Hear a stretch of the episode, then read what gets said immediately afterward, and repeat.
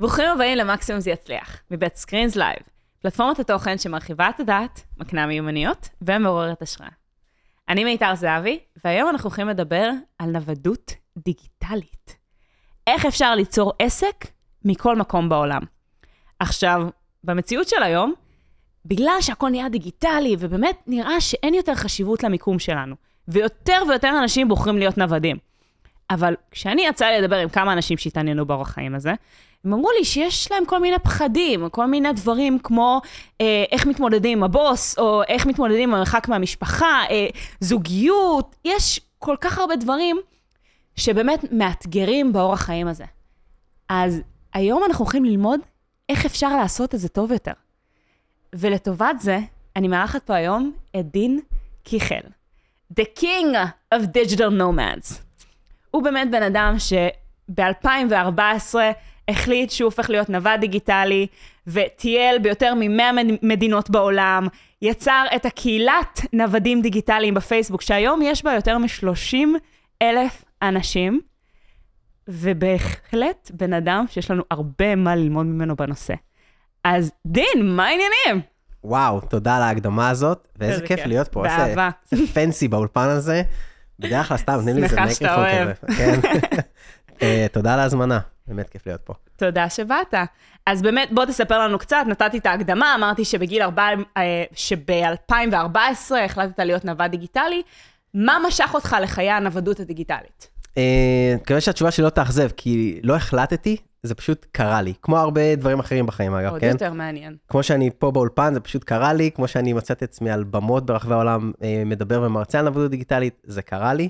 אה, וזה חלק מהמומנטום שמי שעושה ופועל, דברים פשוט קורים לו, אני חושב. luck אוקיי. is the result of hard work, אה, מזל זה תוצאה של עבודה קשה. אבל אני בכלל ב-2014 רציתי להגשים את החלום הישראלי, שזה היה, אני יליד 82, הדור שלי גדל על רילוקיישן, זה היה החלום הישראלי, כן? תעבור לחו"ל, 4-5 שנים, אולי איזשהו אקזיט, ותחזור לארץ. Mm. וזה מה שעשיתי, עברתי לסן פרנסיסקו, הייטק ישראלי, וצוק איתן הגיע. והייתה בעיה עם הוויזה, השגרירות נסגרה, הוויזה התעכבה, אז החברה שלי אמרה, טוב, עד שתסתדר הוויזה שלך, לך תעבוד מרחוק. זה מה שעשיתי, הלכתי לעבוד מרחוק, פורטוגל, ספרד, טונגה, יפן, וחמישה חודשים אחרי זה הגיעה הוויזה, אמרו לי, טוב, תבוא, ואני אמרתי להם, אז זהו שלא, אני כבר לא חוזר ל-9 to 5, אני לא חוזר למשרד, אמ, ומאז 2014 אני באמת מסתובב בעולם בלי הפסקה, כמו שאמרת, מעל ל-100 מדינות, חוויות מדהימות, אבל פשוט נחשפתי לזה במקרה, כאילו אמרו לי, רגע, והם מרחוק." זרמו איתך? הם זרמו איתי, אמרו לי שלוש מילים שאני זוכר עד היום, you earned it, הרווחת את זה, כי הוכחתי בתקופה הזאת, וזו חברה שרק התחלתי לעבוד, אבל הוכחתי להם שאת העבודה שלי, מה שעשיתי בזמנו זה customer success, אה, ניהול לקוחות, אה, שהוכחתי שאין קשר למיקום או למרחק או לזמנים, כמובן, אה, ואפשר להרחיב על זה אחר כך, זה דרש ממני מיומנויות שונות ממה שהיה לפני זה, כן? אם זה עבודת צוות, אם זה תקשורת בין אישית עם האנשים, אם זה משמעת עצמית. Mm. אה, גיליתי דברים ולמדתי המון המון המון לאורך המסע הזה. אה, אז בוא באמת נחכה שנייה עם הבאמת פרקטיקה, כי צריך לעשות הפרדה. מקודם כשדיברתי איתך על נוודות דיגיטלית, באמת אמרת שנוודות דיגיטלית מתחלק לשניים, גם הצד העסקי, של איך באמת לבנות עסק מכל מקום בעולם, לשכנע את הבוס, כל מה שקשור לזה, בעצם להיות מסוגל לחיות ממשהו, וגם כל הצד הפרקטי, של הטיולים, של המחיה, אה, טיסות, מלונות, כל מה שצריך לעשות. אז בואו באמת נחלק את זה לשניהם, אה, ונתמקד רגע בצד העסקי, המחיה, מה אתה מעדיף להתחיל? מה יותר העסקי, מעניין? כי העסקי. המחיה, זה, זה מה זה קל. מדהים. אז בואו נתחיל עם העסקי. באמת, אני עכשיו עובדת בעבודה, אני לא באמת עובדת בעבודה, אבל נגיד, לצורך הדוגמה, אני עובדת עכשיו בעבודה של 9 to 5, ואני רוצה לעשות את המהלך הזה. מה אני צריכה לעשות? אה, את צריכה לשכנע את העבודה, מקום העבודה שלך, שיאפשר לך את הדבר הזה. אני מקווה שאני לא מנפץ חלומות, ואומנם אני אה, שגריר אה, גדול של הנוודות הדיגיטלית בעבודה מרחוק, אבל אני גם מאמין בעבודה במשרד, ואני לא לוקח רק את הצד של העובד. כלומר, יש פה, צריך להתחשב גם במקום העבודה. בסופו של דבר אנחנו מקבלים משכורת בשביל להכניס את, ה, את הידע ואת הניסיון שלנו לתוך מקום העבודה ולעזור לעסק לצמוח. אה, אז צריך לעשות שכל והיגיון גם למנהלים ולעבודה, למה אני רוצה לעבוד מרחוק. אני לא הולך למקומות העבודה ואומר להם, היי, אני רוצה להיות נווד דיגיטלי, אני רוצה להיות בתאילנד על חוף הים. אומנם ככה זה מצטלם וזה מאוד סקסי וזה כיף, מודה, עשיתי את זה הרבה, אבל כשאני מנהל את השיחה הזאת עם מקום העבודה, אני מדבר איתם על מושגים של, אני רוצה לעבוד מהונגריה, או אני רוצה לעבוד מתאילנד, כי בא לי מזג אוויר אחר, כי אני רוצה שינוי בסביבה שלי, אה, כי, כי ככה בא לי, כן? כי, כי אני רוצה להיות במקום טוב, ומתוך מקום, אם טוב לי בסביבה שלי, אם אני קם במקום שאני רוצה להיות בו, אז מן הסתם אני גם אהיה מרוצה מעבודה ויהיה לי כיף לעבוד. אני הרבה יותר פרודקטיבי, ואגב, זה הוכח הרבה לפני הקורונה וקוביד והמצב החדש שנוצר, ואני לא קורא לקוביד 19 עבודה מהבית, כי לעבוד מהבית שיש שני ילדים מתרוצצים ואנחנו לא יכולים לצאת, זה לא באמת התנאים האידיאליים לנוודות, אבל זה הראה לנו שזה אפשרי, אוקיי? Mm-hmm. Okay? אבל אני, באמת מתוך המקום הזה, אני גם מעולם לא עזבתי את המקומות העבודה שעבדתי איתם, כי למה. שאני אעזוב מקום עבודה ש... שנותן לי להגשים חלומות אחרים, שמאפשר לי לחסוך יותר כסף, שמאפשר לי לחיות במדינה שיותר בא לי מבחינת מזג אוויר, או חגים, או טרדישן, או מה שזה לא יהיה. ומה שרציתי להגיד לפני זה, שלפני קוביד היה מחקרים שהוכיחו שאנשים שעובדים מהבית ומרחוק, הם אנשים הרבה יותר, עובדים יותר פרודקטיביים. וזה גם היום רואים את זה, מתחילים לראות קצת כל מיני שינויים ותמורות בעולם הזה גם כן, אבל, ויש אתגרים, אה, לא מעט, אבל זה עובד. אז אני מסביר שאני רוצה לעשות את זה בשביל להיות במקום שהכי טוב לי להיות איתו. Mm-hmm. אני מרגיש, מסביר, מדגיש, שאני לא טס לחלל, אני טס להונגריה, אני טס לאיטליה, אני טס לצ'ילה. כלומר, גם אם אני בירח, מקסימום שלושה ימים, 72 שעות, אני בחזרה במשרד. כן, כלומר, זה לא, זהו, אני עוזב ולא חוזר יותר. אתם צריכים אותי במשרד, ואני מאוד מאוד נאמן למקום העבודה שלי, בדיוק מאותן סיבות שהזכרתי. אם אני בטונגה, ייקח לי 16-18 שעות להגיע למשרד. אם אני בחלל, בדרך כלל 72 שעות. אמ, אז באמת אין מה מה לפחד, וגם יש דרכים לעשות את זה בצורה מסודרת. אני לא טס עכשיו לצד שני של העולם, אם אני ישראלי, בואו אני אעבוד רגע מקפריסין, mm-hmm. קרוב. אחרי זה נתרחק לספרד, אחרי זה נבנה את הביטחון ונראה לכולם שזה אפשרי, גם ללקוחות, גם, ל... גם למקום, ה... למקום העבודה. זה בעצם כמעט נטול סיכון הסיפור הזה, כן? כי זה, זה ריברסיבל. זה, לא- אם זה לא עובד וזה לא טוב. פשוט והר... חוזרים. חוזרים, והרבה מאוד אנשים שיוצאים לעבודה דיגיטלית, מגלים שזה לא בשבילם בכלל. עזבי את מקום העבודה, כן? שאולי ימצא שזה לא מתאים לו הסגנון הזה, אבל יוצאים ומבינים שלעבוד מרחוק זה לא טוב להם כי הם רחוקים מהמשפחה, כי הם מתגעגעים לחגים, כי, כי הם לא מצליחים להתרכז. כן, שאת ביום שישי בערב בתאילנד ויש פול מון פארטי, אבל בישראל או בניו יורק זה רק תחילת היום, האם את מסוגלת uh, להגיד לא לבקט של, ה, של הדרינקס ולשבת מול המחשב לעשות עוד אימיילים? זה האתגר האמיתי של הלבדות הדיגיטלית. נשמע ככה. כן, זה... אז אוקיי, הצלחתי לשכנע את הבוס, באמת אה, יצרתי את האמון הזה, אמרתי לו, כאילו, במקרה הכי גרוע אני חוזרת. מה, מה השלב הבא? באמת, כי דיברת פה על המון דברים, דיברת על הנושא של משמעת, ודיברת אה, על כאילו time zones. בעיניי זה אחד הדברים הכי, הכי מורכבים שיש. אני יצא לי לטייל בהרבה מקומות בעולם, אה, לדוגמה בהוואי, שזה 13 שעות הפרש. ו- ואז המנהלת שלי אמרה לי, אני, אני לא יכולה שתעבדי מרחוק, אנחנו, אנחנו לא באותו, באותו יום בכלל. אז איך באמת מתגברים על הדברים האלה? זה בצד של העובד, האחריות הזאת. אה, מה שנהוג היום ברוב התעשיות בעולם זה בין 4 ל-6 שעות overlap שמצפים ממך. כלומר, תהיי ב-Y, אין בעיה, אבל תדעי שאת צריכה אה, להתחיל את היום שלך מאוד מוקדם, בשביל שיהיה לך איזשהו overlap, במיוחד אם את עובדת עם צוות. אה, יש איזושהי מחשבה של, רגע, אני עובד מרחוק, אז אני לא צריך להיות כל כך איש צוות, כי אני לא עובד עם צוות, ולא מתקשר איתם, אז אני לא צריך להיות כזה איש תקשורתי מאוד, אבל זה בדיוק ההפך. Mm-hmm. את צריכה להיות extra team player כדי לפצות על המרחק הזה, extra communicative כדי לפצות על, ה, על הפער הזה שאת לא נמצאת במשרד ואין את השיחות מסדרון. Mm-hmm. כל דבר צריך להיות אקסטרה, ונוודות דיגיטלית, כשמגייסים מישהו לעבודה מרחוק, זה כבר פחות הסקילס, זה לא ה-hard skills שאה, אתה יודע לתכנת מצוין, אה, אתה יודע לנהל פרויקטים מעולה, אלא זה כמה משמעת עצמית יש לך. וכמה באמת אתה מסוגל לשים את עצמך ולעבוד ולא להיות, כי יש המון פיתויים שמטיילים בעולם, כן? אז, אז שם הדגשים היום, וככה חברות מגייסות עובדים מרחוק, זה המון המון ברמות ה-HR ולא כל כך ברמות הטכניות, אוקיי? אז ש... אני הייתי במקומות מאוד מרוחקים, ה-13-14 שעות, אה, ימים לפעמים אה, mm-hmm. של פער, וכן, שרתי ער עד מאוחר, ויתרתי על, אה, לא תמיד אם הייתי בארגנטינה שלושה שבועות, יכול להיות שלא יצאתי מהמס... מהחדר מהמשרד שלי. יכול להיות ששלושה שבועות עבדתי, כי זה היה high season וצריך לתת עבודה. אז- וזה בסדר גמור. אני לא, אני אומנם מטייל כבר תשע שנים בעולם, אבל היום אני לא מטייל כל כך, אני פשוט חי במקומות שונים. אני מגיע לפראג, ויש לי את הדירה שלי, את ה-Airbnb או מה שזה לא יהיה, וסדר יום, הבית קפה וה-co-working space וה-co-living space, זה פשוט חי את זה. כן, זה לא תמיד טיפוס הרים ואטרקציות כל היום ומוזיאונים. אמ, וכל הזמן שיש לך חפיפה של, כמו שאתה אומר, בין 4 ל-6 שעות, אז זה משהו שהוא מקובל, זה בסדר. זה מקובל, זה איזשהו סטנדרט באינדסטרי, אבל זה תלוי במקצוע, זה תלוי ב... כן, אם מישהו עורך וידאו, גרפיקאי, או מישהי, הם לא צריכים בהכרח אולי את החפיפה הזאת. מהמם. כן, אז זה יותר לנושאים כאלה שעובדים עם צוות. בדיוק, זה יותר בדרך כלל עבודה עם צוותים, או שצ... שצריך להיות זמינים באמת למענה, כמו שסיפרת במקרה שלך, שצריך להיות באיזשהו overlap. אני חושב שזה הוגן, צריך להיות מאוד מאוד הוגנים עם מקומות העבודה בדבר הזה, זו עדיין פריבילגיה. אמ, אני באיפשהו, באיזשהו מקום מאמין שגם עוד 10-15 שנה, אם תהיה חזרה למשרדים, Mhm. איזה כמה חבר'ה ישבו בתאילנד ויגידו, יש לי רעיון, למה שלא נזכיר משרד, ונשים שלט עם הלוגו שלנו, ונעבוד ביחד באותו מקום. אה, ונחזור בעצם ל- לימים הקודמים. הנוסטלגיה הזאת, יהיה איזשהו ספין-אוף.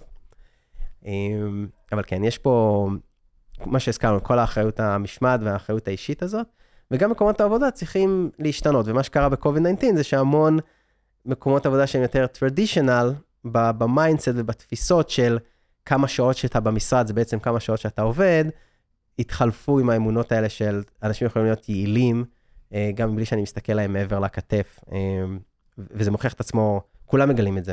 אני בכלל מאמין שכל, כאילו, תלכי למנהל שלך, תגיד, היי, אני רוצה אה, לעבוד מהבית. לעבוד מהבית, סביר שגם הוא או היא היו רוצים אה, לעבוד מהבית, כן? כן. אז, אז, כמו שתבקשי העלאה בשכר, כולם רוצים העלאה בשכר, כן? זה, זה לא...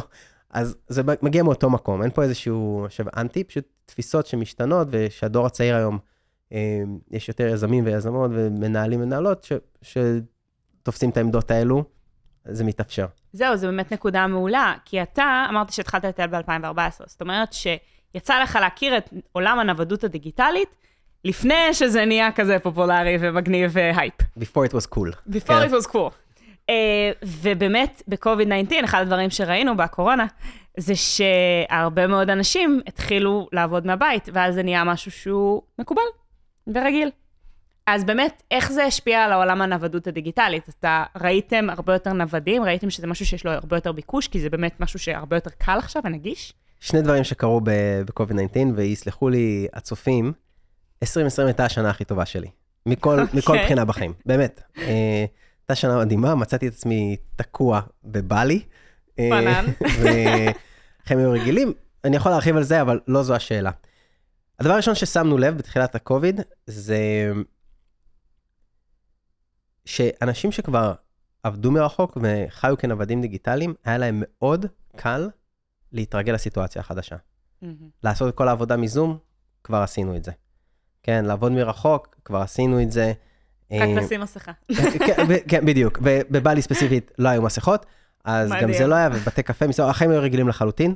אמ, פסח עליי כל הנושא הזה של COVID-19. אה, זה עזר לי, כי זה באמת הביא למודעות. אני, הפ- הפעלתנות שלי בימים האלו זה להביא את בשורת הנוודות דיגיטלית ועבודה מרחוק ליחידים, לעסקים ולמדינות. שם אני Mhm. שם את הדגש. אני באמת מאמין ש... אמ, זה הולך לעשות שינוי בעולם, לא ברמה של תראו איזה כיף לי, אני מטייל בקולומביה, אלא לתת הזדמנויות למדינות אה, מתפתחות ואנשים עם פחות פריבילגיות מ- מאיתנו. אבל חזרה לנושא, אז, אז באמת, כבר היינו רגילים להיות תקופות יותר לבד ולטייל בעולם ולהיות מחוץ לקומפורט זון.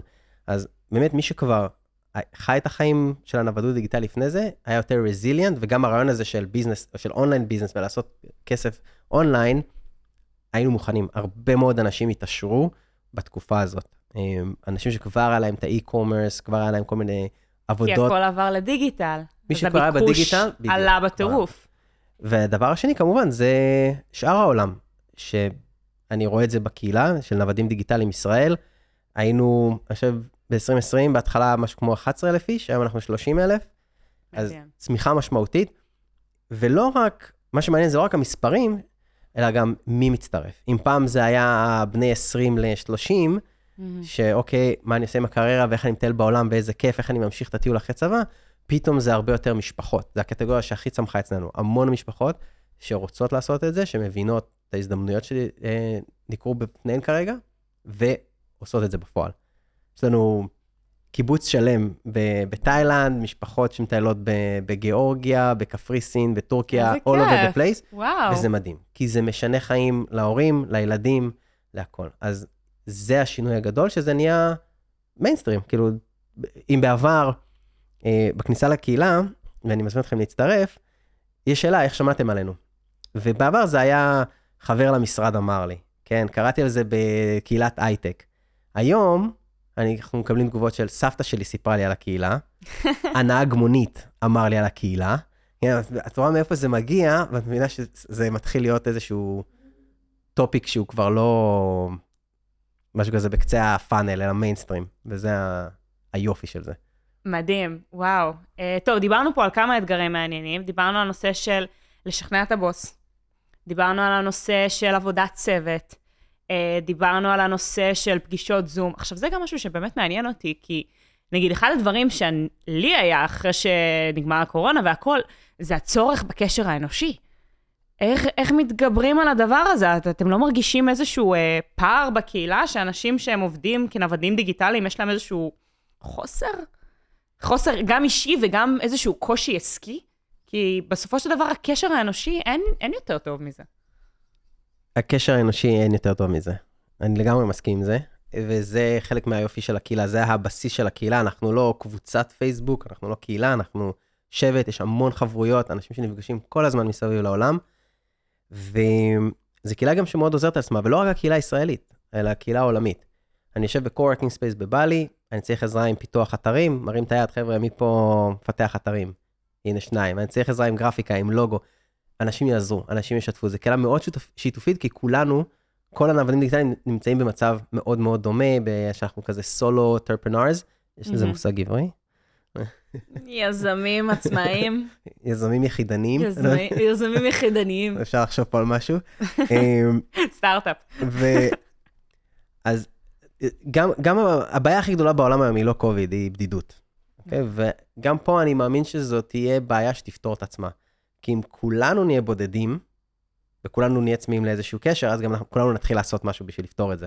לגמרי. אז זה, זה כאילו, זה באמת איזה חור שחור שיקרוס לתוך עצמו בסופו של דבר, אבל בשביל זה הקהילה של נוודים דיגיטליים ישראל פורחת. בשביל זה יש קהילות מסביב לעולם שפורחות. והמון נוודים הם ציפורים נודדות. אנחנו בחורף בבנסקו בשביל לעשות סקי, ואחרי זה ממשיכים למדז'ין בשביל האביב האינסופי, ואחר כך נפגשים בקופנגן בתאילנד בשביל ליהנות מה, מהעונה.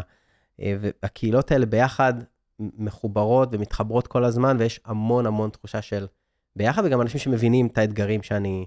המרחק מהמשפחה, הזוגיות שהיא יותר מסובכת, אה, הגעגועים לאחיינים, אה, בבנקאות, רפואה, הכל, כן? אז כן. יש עם מי לדבר. רגע, אז באמת, אתה כבר הולך לפן האישי, ואני רוצה שנייה באמת להתעכב על הבדידות. את האמת, עם כמה שנוודים דיגיטליים זה תחום בודד, מהקצת שלי יצא לראות, בעיר אתה הרבה יותר בודד. עם כמה שזה מרגיש שזה לא ככה, ואתה כל הזמן מוקף באנשים. בפועל באמת כל אחד לעצמו, ובסיטואציות כמו שאתה מתאר, זה באמת שבט. וזה נהיה מצב כזה שאנשים מתחברים אחד לשני, ואני חושבת שזה מהמם שיש דבר כזה. כאילו, וזה כזה סתם משהו כזה שרציתי לשים שם על כל מי שחושב ש... שזה מאוד בודד, זה... יש יותר בודד גם. זה, זה כמעט ההפך. travel solo, not alone, אני משאיר לך לתרגם את זה, אני לא יודע איך לתרגם את זה לעברית. אמ, לטייל לבד אבל לא בודד, משהו כזה, כן? travel solo, not alone. זו הגישה שלי, אני מטייל לבד, ובאמת יצאתי לדרך לבד, אבל אני אף פעם לא בודד. אני mm-hmm. כל הזמן מוקף אנשים. בטח בהתחלה ישנתי המון בהוסטלים, אז כל היום אנשים סביבי בחדר, ואחרי זה אני עובד מבית קפה או מאיזשהו משרד משותף, אז כל הזמן אנשים סביבי ומפגשים חברתיים.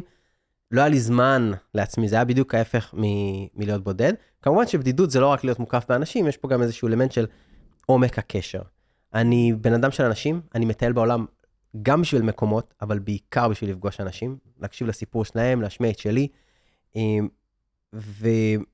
ובתוך הדבר הזה, עם הזמן, כאילו פגשתי מאות אלפים. אני נוסע, טס למקומות ואני מייצר אירועים, ואני עולה על במות ואני פוגש את האנשים האלה, אז נוצרו לי המון קשרים, אבל רדודים. Mm-hmm. ומה שאני עושה בשנה האחרונה, איזשהו סוויץ' בהעדפות שלי, שהיום דווקא אני עובד על פחות quantity ויותר quality, כן? יותר, תני לי מעגל קטן של 100 חברים קרובים, ולייצר קשר הרבה יותר עמוק עם אותם אנשים. וזה חלק מתהליך. ונוודות דיגיטלית זה תהליך אה, מאוד מבגר, זה יציאה אה, רציפה מאזור הנוחות. במיוחד, mm-hmm. אני הייתי טס 50-60 פעם בשנה. מבקר ב-30 ל-35 מדינות בשנה. כל שבוע בערך במדינה אחרת, בשפה אחרת, במאכלים שאני לא מכיר, בתרבויות שאני לא בהכרח מכיר. הייתי במלזיה, באומן, באינדונזיה, בבנגלדש, אה, אוקיי? מדינות שלכאורה על מה שחינכו אותי וגידלו אותי פה, אני לא אמור להיות בכלל. אמ, וזה כל הזמן דחף אותי מחוץ לאזור הנוחות, ואתגר את כל מה שידעתי על העולם, או חשבתי שהוא נכון, כן? Mm-hmm. או צודק. אז זה כל הזמן, אמ, זו, זו חוויה מטורפת, כי גם כל הסנסורים, כל ה... כל הזמן אתה בגירויים. כל הזמן בגירויים. כן. הראייה, השמיעה, הריח, הטעמים, כל הזמן ב-full exposure. זו, זו חוויה מטורפת שחוזרים ממנה אה, אנשים שונים ממה שיוצאים לדרך, ואני אגנוב פה עוד דקה בשביל uh, to, to push and force איזה משהו שאני חווה בעצמי, שנוודות דיגיטלית בהתחלה עבורי הייתה אני. look at me. אני בבלי, אני במדז'ין, השטג like for like, השטג photo of the day, how cool I am, ואחר כך זה הפך להיות about us. אני, קהילת הנוודים, נוודים דיגיטליים ישראל, digital nomads around the world, אנחנו, איזה מגניבים אנחנו. Mm-hmm. אנחנו ביחד בקרואטיה, אנחנו ביחד בסידני, האשטאג like for like, האשטאג photo of the day, והיום זה אנחנו. אנחנו כאנשי העולם הזה, people of the world, בני האדם, אנשים מתרבויות אחרות, זה ההזדמנות שאני רואה, והשיפט הזה שיכול לקרות בעולם, שבאמת להפוך את המקום הזה לכוכב הרבה יותר מגניב ממה שהוא עכשיו, להרבה יותר אנשים. וזה תהליך שלקח תשע שנים בשביל שהוא יקרה, כאילו זה לא... זה doesn't happen in one day. מדהים, וזו נקודה כל כך חשובה. אני אה, בן אדם שמאוד מאוד מאמין בכוח של קהילה.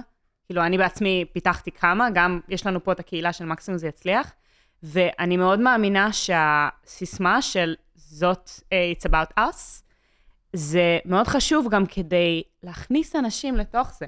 כי בסופו של דבר, אני עכשיו בניתי את הפרק הזה בצורה של אם עכשיו בן אדם רוצה להיות נווד דיגיטלי, הוא צריך שיהיה לו את הכלים לעשות את זה. וכשאתה מציג את זה בצורה של It's About Us, זה נותן להם את הגישה הזאת, את היכולת הזאת להיכנס, כי הם מבינים שיש להם פה הזדמנות להיות חלק. זה לא כאילו, אני עכשיו צריך לעשות את הכל לבד וזה מפחיד ומרתיע, זה באמת, אתה נכנס פה לקהילה.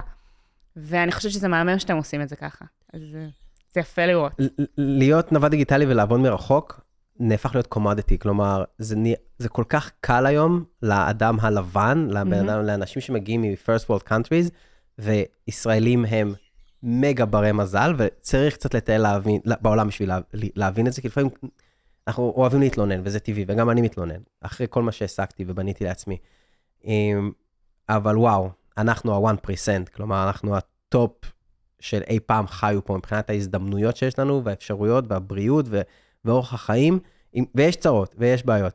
אמ, אני מרגיש רע לפעמים לעזור לעוד איזה אמריקאי, או עוד ישראלי, להיות נווד דיגיטלי. אז זה עדיין ה passion הכי גדול שלי, זה עדיין ה legacy שלי. נוודים דיגיטליים ישראל ולהביא את הנוודות הדיגיטלית לידיעת הישראלים ולפתח את זה בארץ, זה, זה הלגאסי. אבל היום שאני מבין שאני יכול לעזור לבחור מניגריה לשנות את החיים שלו ושל המשפחה שלו mm. ושל השבט שלו, אוקיי?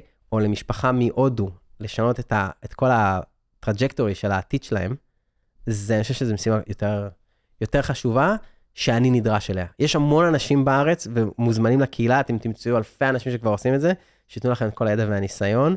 אני אישית מרגיש שאני כבר עשיתי את שלי, ועכשיו אני רוצה לעשות מהלכים הרבה הרבה יותר גדולים, להשפיע על מיליונים, ולא על מאות אלפים. זה מדהים, כי גם מעבר לזה, כשאתה לוקח באמת אנשים מהעולם הזה, אתה נותן להם פה אופציית חיים שהם בכלל לא הכירו. הם לא, הם לא יודעים, הם לא, לא מכירים את האפשרות הזאת, ובאמת, כשאתה יכול לעבוד מכל מקום בעולם, אתה יכול גם לעבוד בכל מקום בעולם. ואתה יכול לעבוד בסכומים שאתה לא הכרת לפני כן. וכשאתה מציג לאנשים את העולם הזה, זה, זה, זה, זה noble, זה אצילי, זה כל ילד נפלא. באפריקה שרגיל, שהמשפחה שלו מרוויחה 5 דולר לחודש או 30 דולר לחודש, פותח חשבון מהטלפון עם Fiverr, ועכשיו יכול להציע גרפיקה או תרגומים לשפה המקומית או whatever, אוקיי? ו Fiverr זו פלטפורמה מדהימה, ישראלית, שמאפשרת את זה, וזה משנה חיים. כלומר, משפחה שמרוויחה 30 דולר בחודש ועכשיו 150 דולר בחודש, שמה זה, זה life changing, אבל בליטרלי, כלומר, זה באמת משנה את החיים. אה, ועד היום היה קשה, נולדת לאיזושהי שכבה מסוימת, איזה כעס מסוים, אי אפשר להתחמק מזה. והיום זה קורה הרבה הרבה הרבה יותר. אין יותר את המחסומים של האקדמיה, שחייבים תואר ראשון או שני בשביל לה- להצליח ולהתקדם. אה, יש את הבחור הזה מהטיק-טוק. אה. כן. אני מתה עליו, וואו. אז סיפור מטורף, בן אדם שהגיע, כלום, הוא immigrant, עושה סרטונים אילמים. סרטונים אילמים, ויש לו 200 מיליון עוקבים בעולם, וזהו, כאילו, כן. ההזדמנויות שיש לכל אחד היום הם מטורפים. אני לא יכול לשמוע עוד אנשים מתלוננים. אה, זה כל כך נכון. פתחתי את זה, ומי שעושה מצליח, ו-luck is the result of hard work, ואני באמת מאמין בזה, כי זה מה שאני רואה כל הזמן. אני, המון אנשים אומרים לי, אני לא יכול להיות נווד דיגיטלי כי, ותכניסי אמונה מגבילה כלשהי, אוקיי? כי העבודה שלי לא מאפשרת לי, כי אני לא עשיתי תואר, כי אני לא מתכנתת, כי יש לי יותר מדי דברים. ילדים. לא יכול להתרחק מהמשפחה. שמעתי את כל התירוצים. ואני מטייל בעולם, ואני פוגש אנשים שגם הם, יש להם את אותם, היו להם את, את אותם אמונות מגבילות, מהמם. אבל הם הבינו שהם אמונות מגבילות, והפער היום, המשוכה, היא לא אה, כלים אמיתיים, אלא הידע. אומר, רגע, אני יש לי משפחה, אז אני לא יכול לעשות. לא. יש לך משפחה, אתה פשוט לא מכיר את הכלים איך לאפשר את זה. איך לומדים מרחוק. איפה יש Mhm. בתי ספר בינלאומיים לילדים. כן, ההזדמנויות. נוודות דיגיטלית שינתה לי את החיים ברמה האישית. אני יצאתי בגיל 32, שזה די זקן במונחים של נוודים דיגיטליים, עם מעט מאוד כסף תחת שמי, ממש מעט, למרות שעבדתי בהייטק כל החיים, אבל חייתי בתל אביב עם הרכב וכל הסממנים הקפיטליסטיים, ומתוך משכורת לא נשאר כלום. למרות שהרווחתי משכורת הייטק, ווואו, איזה כיף. מהמם. ולעומת זאת, כשיצאתי לטייל בעולם, 7, 8, 9 שנים אחרי זה היום, באוטוטו גיל 40, אני בעצמאות כלכלית, אני לא באמת צריך לעבוד. וזה לא התאפשר לי כי זכיתי בלוטו, או כי נפל עליי כסף מה, מה, מהשמיים, אה, פשוט התאפשר לי לחסוך, כי לקחתי את אותה משכורת ישראלית שהייתה לי, ועשיתי את הארביטראז' הגיאוגרפי הזה. הלכתי וגרתי ב, בתאילנד, וגרתי ב, באינדונזיה תקופה ארוכה, כן? אה, וזה מצחיק, כי חושבים, וואי, לטייל זה מאוד יקר, אז לטייל זה מאוד זול, כי רוב העולם, למזלנו, יותר זול מישראל. יותר זול מתל אביב. אה, כן, אני אני לא יודע איך להגיד את זה למזלנו, אבל שזה יישמע נכון. באמת שמי שיכול לשמר את המשכורת הישראלית שלו, או אפילו לקחת 10% פחות בשביל הפריבילגיה של לעבוד בחו"ל, עדיין אמור לחסוך הרבה יותר כסף, ולחיות ברמת מחיה הרבה יותר גבוהה. כלומר, אני בבלי, יש לי קטנוע חדש מהניילונים, אני עושה מסאז' כל יום, מאוד מקפיד. אה, כן, יש לי הרבה יותר זמן לעצמי, יש לי עוזרים שמסדרים ומנקים, והכל נוח לי, וגם אני מניע את הכלכלה. וחוסך הרבה יותר. שוב, אה, מדבר על זה המון, על כל הנושא של עצמאות כלכלית, כי זו אחת ההבטחות הגדולות של לעשות את, ה, את הארביטראז' הזה. ומה שאני מדבר עכשיו בעברית לישראלים, זה לא משהו שאני יכול להגיד על במה בארגנטינה. כי אם הם ייקחו את העבודה שלהם ויעברו לחו"ל, לא בטוח שזה יספיק להם למשהו. אז כן. רק, רק להזכיר לאנשים שהם ברי מזל. לגמרי. ברי מזל. אנשים לא, לא רואים את זה בצורה הזאת, ואתה ממש צודק. אז בואו באמת נדבר קצת יותר על כסף, כי כמו שאתה אומר, לטייל זה יקר. עכשיו, איך באמת עושים את השינויים האלה כדי שזה לא יהיה כל כך אה, יקר? אה, איפה גרים? איפה, איך אה, מזמינים טיסות? איך, איך באמת מצליחים לחיות בזול בחו"ל? כאילו, תן לנו קצת טיפים. וואו, זה, אני, זה כמעט קשה לחיות ביותר יקר ב, בחו"ל, כי פשוט, את יודעת, אם אני אוכל ארוחה, אני יכול לאכול שלוש ארוחות ביום, אני לא מסוגל לאכול יותר מזה גם אם אני רוצה. אז אמ, הפסקתי להסתכל על סעיף ההוצאות אצלי, אבל בגדול, שיש טיסות, ש- שאנחנו עובדים מרחוק, אז אני יכול לטוס באיזה יום שאני רוצה, ובאיזה שעה שאני רוצה. עכשיו, מי שרוצה לטוס ביום חמישי בערב, או שישי, שכולם יוצאים לחופש, לסוף שבוע לאמסטרדם, זה עדיין יעלה 400-500 דולר. אבל בגלל שאני יכול לטוס ביום שלישי בצהריים, אף אחד לא טס ביום שלישי בצהריים, כן? כאילו כולם בעבודה. אז הטיסות משמעותיות הרבה יותר זולות. אני שילמתי על כרטיסי טיסה 4 דולר, 6 דולר, 8 דולר, איפה? 15 דולר. אנגליה לנורבגיה, נורבגיה. לליטואיניה, בין אה, אסיה יש טיסות של 30-40 דולר, גם בישראל יש טיסות מאוד מאוד זולות, כן? אה, פשוט צריך להיות מאוד גמיש עם העבודות האלה. עכשיו, העולם הזה גם משתנה, כי חברות התעופה, יותר ויותר אנשים יטוסו באמצע שבוע, אז זה ישתנה, אבל עדיין, טיסות הפכו להיות משהו לא יקר בכלל.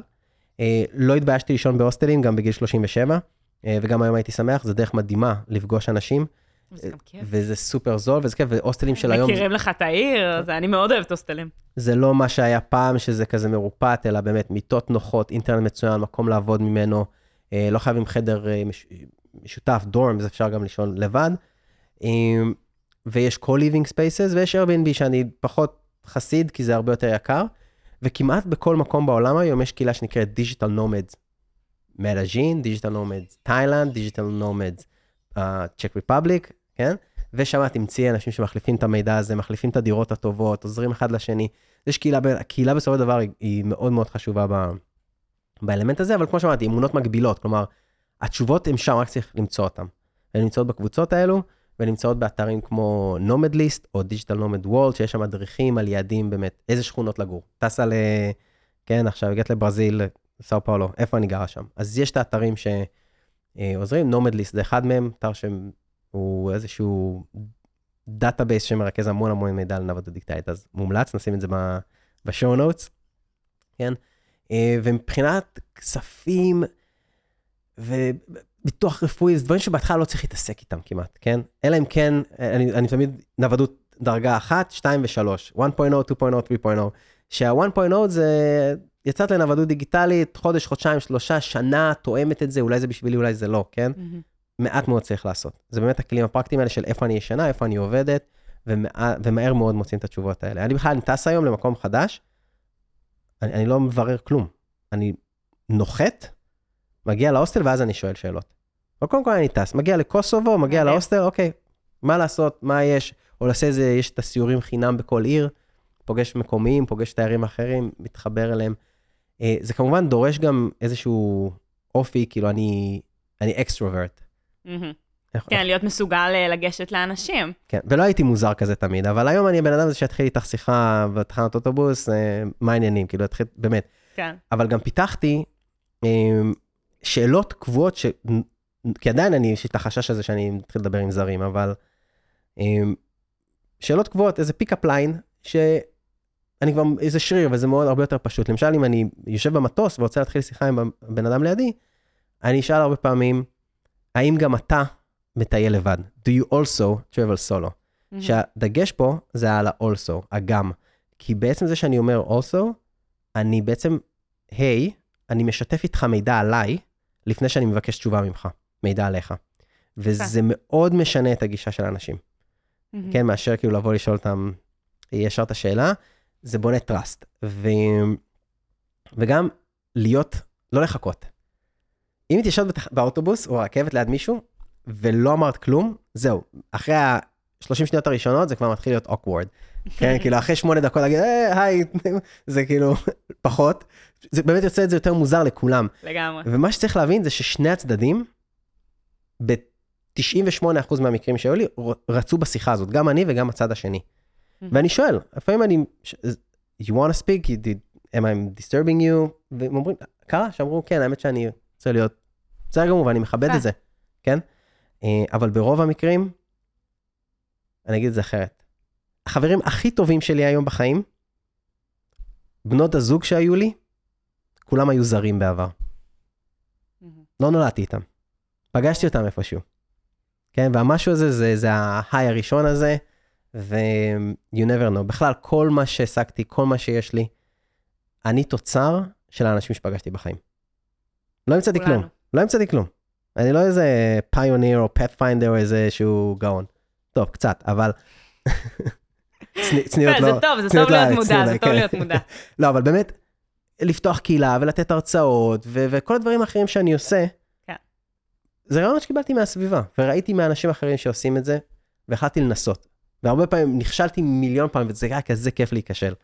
אני מעודד אנשים להיכשל כמה שיותר וכמה שיותר מהר. זה כיף גדול. מדהים. וואי, אתה דיברת פה על כל כך הרבה דברים חשובים, וגם הנקודה שנתת על איך לגשת לאנשים, התוכנית הזאת מיועדת לאנשים שרוצים ליצור יותר בחיים שלהם, והרבה אנחנו מדברים פה על עסקים. ה skill שנתת עכשיו הוא אידיאלי ל networking. זה כאילו, זה זה.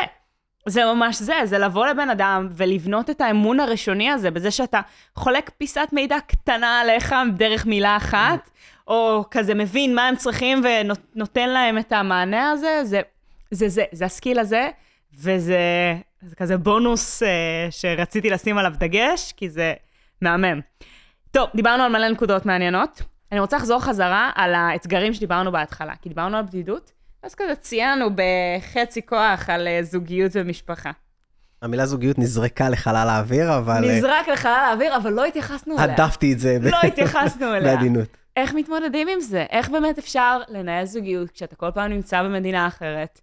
אה, וגם המרחק מהמשפחה. אני יודעת שאימא שלי, אם אני לא מתקשרת אליה איזה פעם ביום, היא כאילו, מה, מה קורה? איפה את, הכל בסדר? האימא היהודייה הקלאסית, אה, זה אצל כולם, כן. איך עושים את זה? זה הרבה יותר מסובך, זה הרבה יותר קשה. עכשיו, חשוב לי להגיד שהנוודות הדיגיטלית שלי, האקסטרים הזה שאני חי אותו, של 50 טיסות בשנה, זה לא הנוודות הקלאסית. רוב האנשים יש להם 2-3 שונות בשנה. כן, עוברים בין שניים שלושה יעדים, אמ, ואז זה קצת יותר מתאפשר.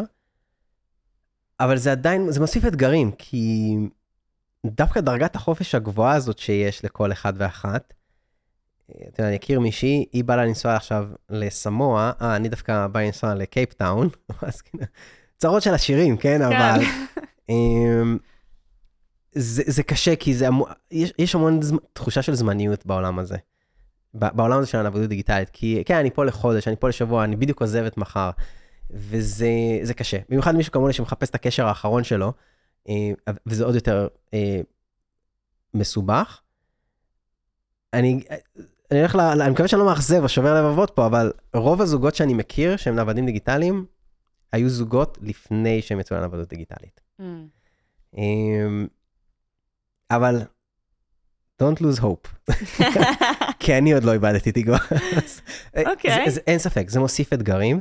אמ, אבל יש בו גם יופי, כי זה מפגיש אותי עם המון like-minded people. בגלל שהקהילה יחסית קטנה, אז פוגשים אנשים שהם מאוד דומים בתפיסות, מאוד יזמיים בראש שלהם. אנשים שכבר התמודדו עם היציאה מאזור הנוחות, כן, מלהיות רחוקים מהמשפחה. זה, זה מורכב. זה מורכב, יש היום uh, קהילה שנקראת uh, Nomad Soulmate, והם גם בקרוב משיקים אפליקציה שמנסה לפתור בדיוק את הבעיה הזאת, ויש speed dating events שהם virtual, ואני בהחלט טסתי ברחבי העולם בשביל לפגוש, ללכת לדייט, לפגוש מישהי, וכזה... טס לדייט. כי כמה ש... אמרת משהו בהתחלה, שהוא סוגר את כל הסיפור הזה, כן? אין תחליף לזה שאני יושב איתך פה. נכון. זה לא אותו דבר לעשות את ההקלטה הזאת שאנחנו מרחוק.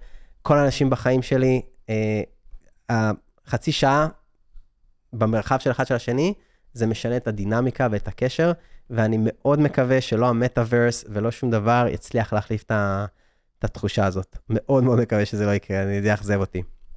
אין לא? סיכוי. בתור מישהי שהיא חסידת כל העולם הזה כן. ומטאוורס עניינים וזה, זה כלי, לא יותר מזה.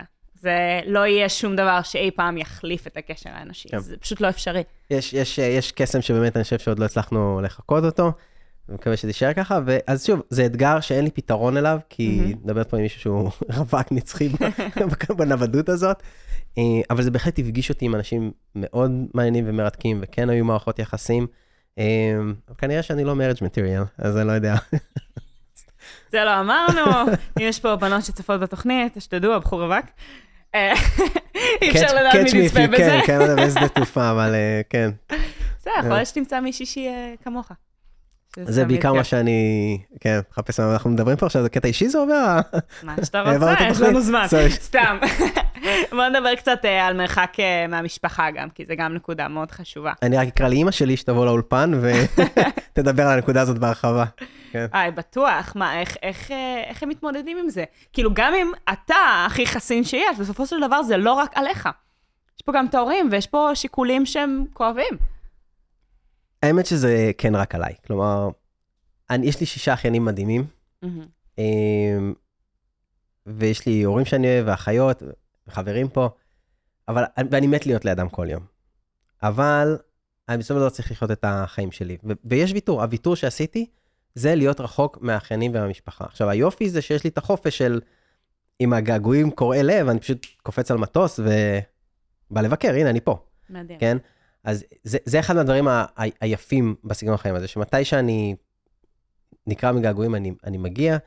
אה, נולדתי למשפחה מטיילת, אה, לא דיברנו על זה בהתחלה, למה אני בכלל יצאתי למסע הזה, אז יצאתי בעקבות ההייטק, אבל אני מטייל בעולם באשמת אימא שלי, כי אימא שלי מדריכת טיולים בחו"ל. אה, אה, אוקיי, היית צריך להתחיל משם. בדיוק, אז זה, אז אימא מבינה. אימא מבינה, וזה deep, deep ב-DNA שלי. אה, אימא מטיילה המון בעולם, עדיין אנחנו מטיילים מדי פעם ביחד. איזה כיף. אה, אז, אז כן, אז גדלתי סביב שפות שונות ואנשים מחו"ל, וזה חלק ממה שהדליק אצלי את האהבה הזאת לעולם ולאנשים. אה, אבל כן, זה קשה, ואימא שלי, לא משנה כמה אני אהיה פה, גם אם אני אעבור לגור איתה, היא תגיד לך שאני לא רואה אותי מספיק ושאני לא מתקשר מספיק, כן? אז זה קשה, אבל זה הוויתור שעשיתי, כי אני לא יכול לחיות בשביל, אני לא רוצה, כרגע לא בא לי לחיות פה ספציפית, כן? או בהרבה מקומות אחרים לא בא לי. אז אני כל הזמן מזמין אותה, את המשפחה, בואו לבלי. אמ, בקטנה כזה. אז כן, זה, זה עולם קטן. יש אה, שנכון, נכון. אנשים אה, אומרים, וואי, הלוואי, ואת את נותנת לאנשים שלושה, שלוש משאלות, שלוש או שלושה? three wishes. משאלה אחת, שלוש משאלות. והם יגידו לך, וואי, אני רוצה טלפורטר. מהמם. ואני אומר, תפסיקו להיות עצלנים, כאילו יש טלפורטר, זה נקרא מטוס. פשוט זה לוקח תשע שעות, אבל זה מעביר אותך בסופו של דבר מתל אביב לניו יורק, כן? זה פשוט לוקח נכון. קצת זמן, אז אנחנו מפונקים. אמ, אבל כן. באמת, יש הרבה מאוד שיקולים כן. לוגיסטיים. כאילו, נגיד, אני יודעת שאחד האתגרים שלי אה, מלעבוד בחו"ל, זה זה שאני כל הזמן עובדת עם אנשים. אני מראיינת, אני שחקנית, אני, אני מנחה, אני כל מה שקשור לזה. וזה באמת עבודה שלא כזה פשוט לעשות אותה מרחוק, זה לא שאני כל היום במחשב. אז יש פה כל מיני אתגרים גם מסביב יש, שצריך. לקחת אותם בחשבון. זה לא כזה פשוט, זה נכון. כן. כן. אבל אני מבינה את הנקודה שאתה אומר. אבל זה אפשרי.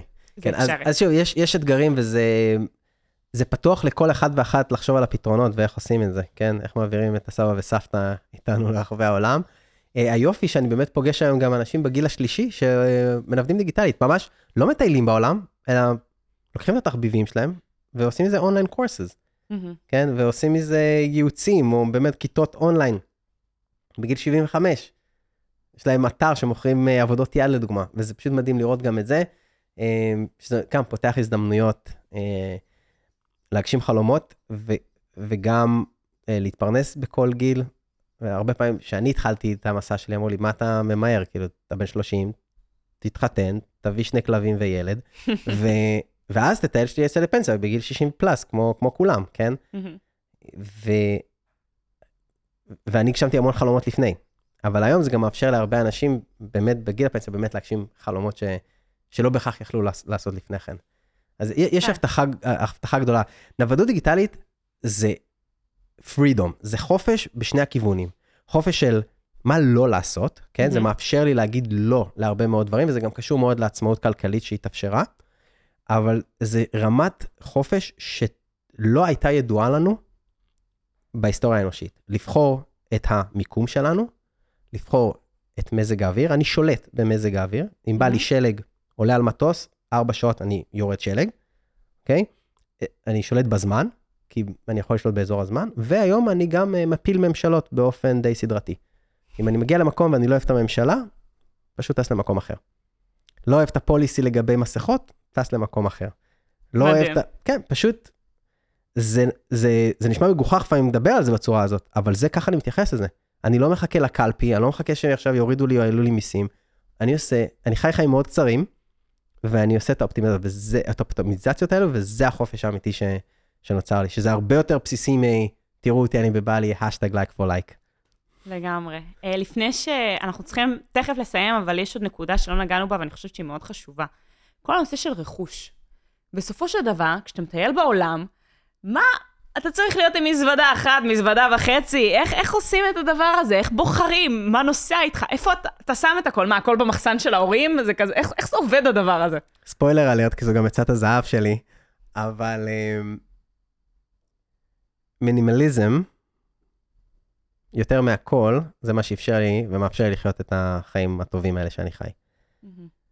עצה אחת, איך לצאת לנוודות דיגיטלית? עצה אחת, גם מבחינה מקצועית וגם מהבחינה של התכלס, איך נוסעים לטייל בעולם, מתחיל במינימליזם. ומינימליזם זה לא סגפנות ולא להיות עני ולא לחפוף עם חול או להתקלח עם, אה, עם מלח. זה פשוט אומר שניצחנו את כל מערכת ה marketing הזאת, שאומרת לנו איך אנחנו צריכים להתלבש, ואיזה תכשיטים אנחנו צריכים לענוד, ומה אנחנו צריכים לקנות בשביל להיות קולים, כן? אמ, והגעתי מעולם הכי קפיטליסטי. גרתי בניו יורק ארבע שנים, Fifth Avenue כל הזמן, שופינג, שופינג, שופינג. מוכר. וואו. ויום אחד הבנתי שלא רק שאני מבזבז את כל הכסף שהרווחתי, ואני חי פה באיזשהו מעגל כזה של, בעצם חברות האופנה היו אומרות לי, דין, לך תעבוד בבקשה 40 שעות החודש, בשביל שתוכל לחסוך כסף לקנות את המעיל החדש שלנו, Hmm. עם הלוגו שלנו, ושתוכל לפרסם אותנו ברחוב אחר כך.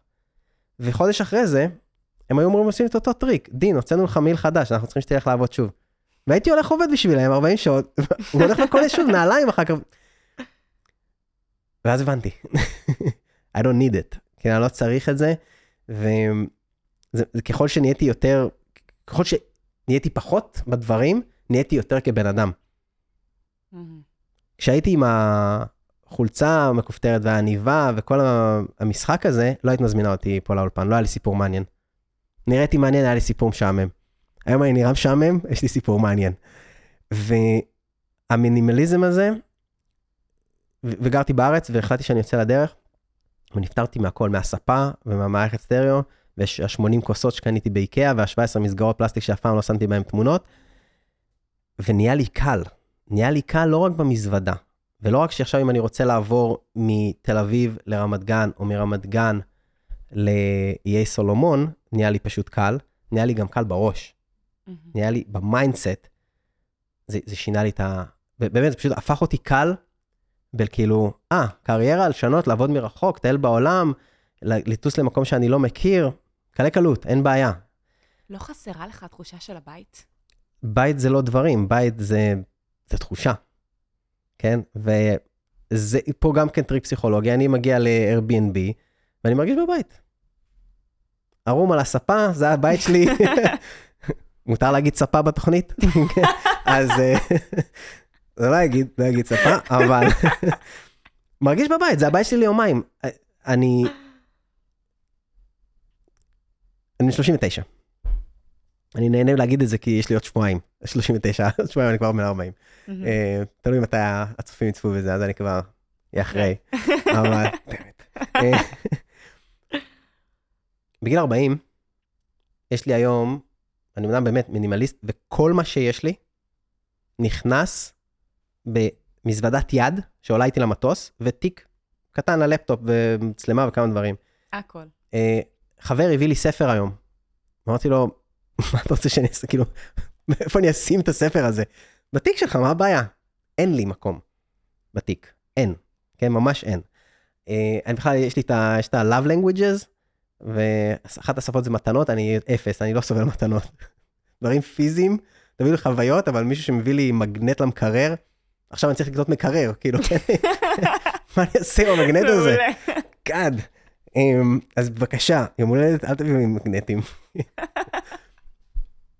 אבל אני חוזר ל... באמת, הכל נכנס במזוודת יד, וזו באמת תחושה שהיא liberating, אבל עם זאת, שלא יחשבו שאני איזשהו מסכן, כאילו יש לי נדל"ן ב-180 מדינות, יש לי נהגים פרטיים ב-90 מדינות, ויש לי שפים, top chefs בכל העולם, כן? השפים הכי הכי טובים בעולם, מסעדות הכי יקרות, שמבשלים בשבילי.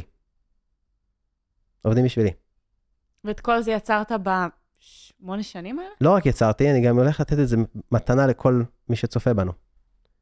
כשאני טס לקולומביה, אני צריך להגיע מהשדה תעופה לעיר. יש לי מלא נהגים בקולומביה. אז פיתחתי לזה אפליקציה שקוראים לזה Uber.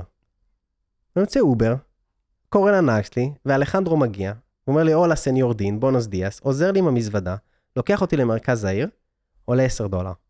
נהג פרטי שלי, קורא לי בשם שלי, עוזר לי עם המזוודה, פותח לי את הדלת. ועכשיו אני צריך לגור, ויש לי מלא, מלא נכסים במדאז'ין. קוראים לזה Airbnb, כן? ומה בא לי, גורד שחקים עם uh, חדר כושר או וילה עם ברכה, ואני מוציא את האפליקציה ואני מזמין דירה, ותוך חצי שעה זה מחכה לי כבר עם מגבת טריה מהמדיח כלים, ו...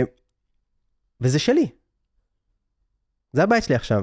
ואותו דבר שפים, את מבינה? כאילו, איזה שף שאני רוצה, שולח לו הודעה באפליקציה, אומר לי, כן דין, אני הולך למטבח מבשל לך, 20 דקות זה אצלך ואם לא תקבל את הפיצה חינם. אני אוכל דברים מאוד בסיסיים.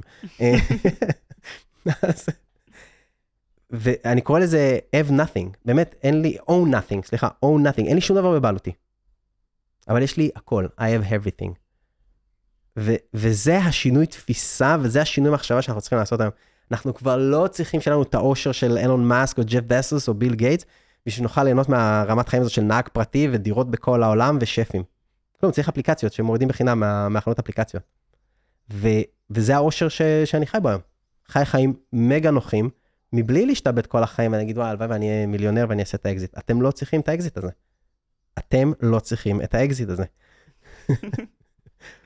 וזה, השינוי התפיסתי זה mindset.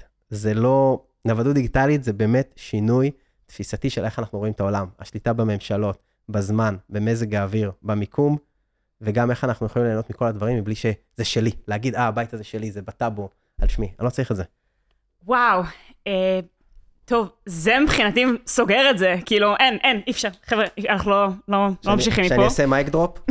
mic drop.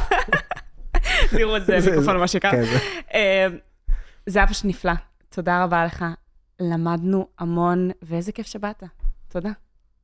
תנסו, מקסימום זה יצליח. ממש תודה לך. תנקס.